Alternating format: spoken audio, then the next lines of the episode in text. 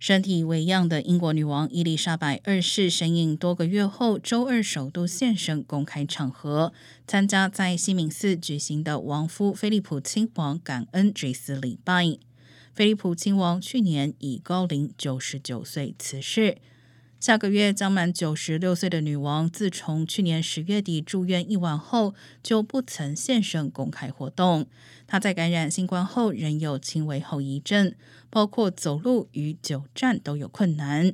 白金汉宫今天在追思礼拜开始前约两小时才证实女王将会出席。